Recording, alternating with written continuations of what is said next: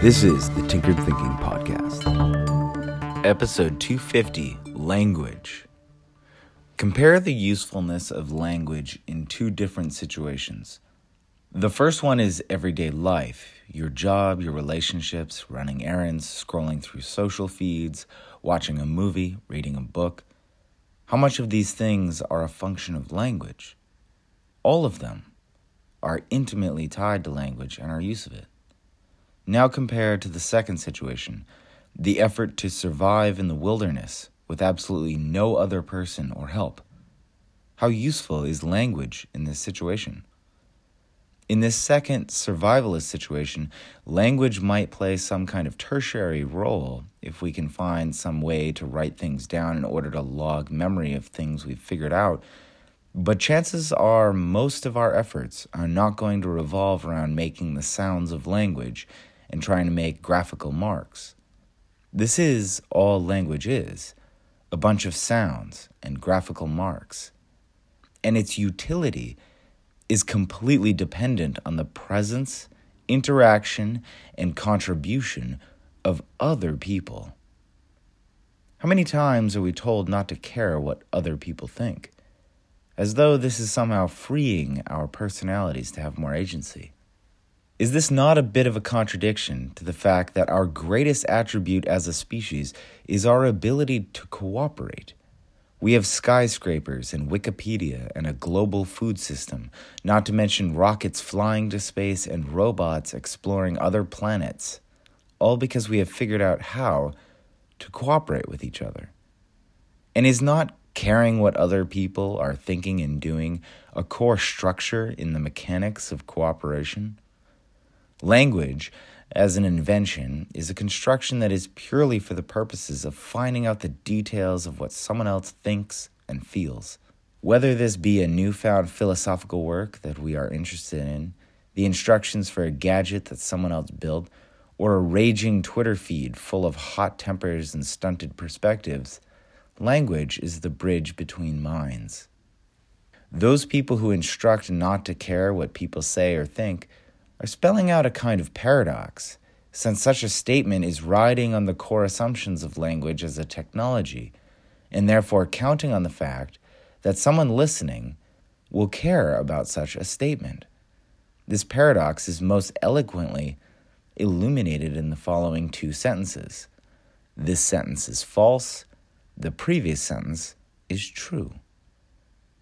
Here we run into a kind of Zen koan but if we look at the previous instruction to not care what people think, we can see another subtle form of this Zen koan.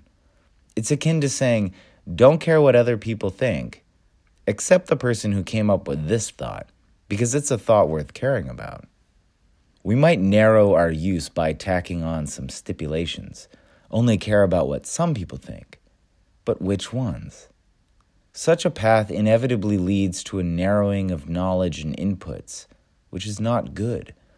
While it is good to maintain a kind of information diet in order to free up concentration and attention for meaningful tasks, deliberate ignorance cements the problem into place.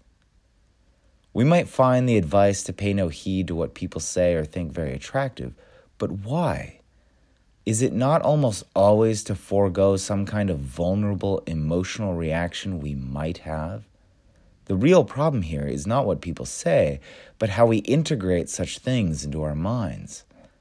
If we can change our thinking to accept any and all incoming language with the full knowledge that we will be able to parse out what is important and useful and what is simply designed to get the best of us, then we open ourselves to a much larger and more nuanced understanding of what our great game of cooperation is doing.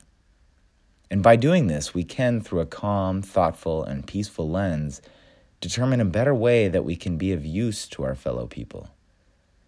If we spend our time merely reacting with hot emotions to everything we hear and read, then we rob ourselves of a thoughtful integration of everything we experience. We rob ourselves further by withdrawing the possibility of figuring out a more fulfilling way to live in relation to our fellow people. In the realm of language, all things can be true, as we can demonstrate with paradoxical koans. The great balancing act is observing which parts of our language game map well onto reality. Unlike language, not all things can be true in the world of matter and the laws of physics. This difference in scope between language and reality is both a source of great ill for our efforts of cooperation, because people can pontificate fictions, but it also functions like a cattle prod for reality. By imagining with language some state of reality that we have never seen, we can push our manipulation of reality to test whether something dreamed in language is actually feasible. And through this imaginative stretch, we haul the configuration of reality through better and better iterations and improve the lives of ourselves and our fellow people. Such a process is not without much crumbling on the part of language against the laws of reality. Dreams should be reimagined as fast as reality gives us feedback about what is possible. It is only by moving through such huge amounts of fiction and testing them against reality in much the way a prospector will sift large quantities of rock to find gold, that we sharpen our nuanced understanding of reality and how to alter it for greater benefit. Here lies the whittling tool for our use of language. By testing reality with action, we come across useful information far more efficiently than simply batting around ideas between people. Language is the infinity tool through which we can imagine anything, but reality is the validating tool that we must constantly use to hone our idea of the possible.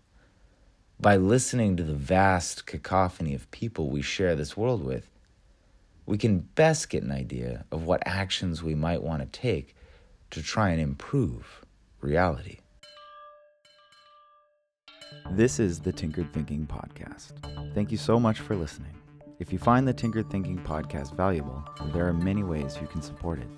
You can review it on iTunes, you can share it on social media with your friends, you can blog about it or discuss it on your own podcast, or you can support it directly, and you can do this on the support page at tinkeredthinking.com. Both one time support and monthly subscription support options are available. Thank you for your support of the show. It's listeners like you that make all of this possible. Any feedback or questions are always welcome, so feel free to reach out. And until tomorrow, remember to be careful about the context.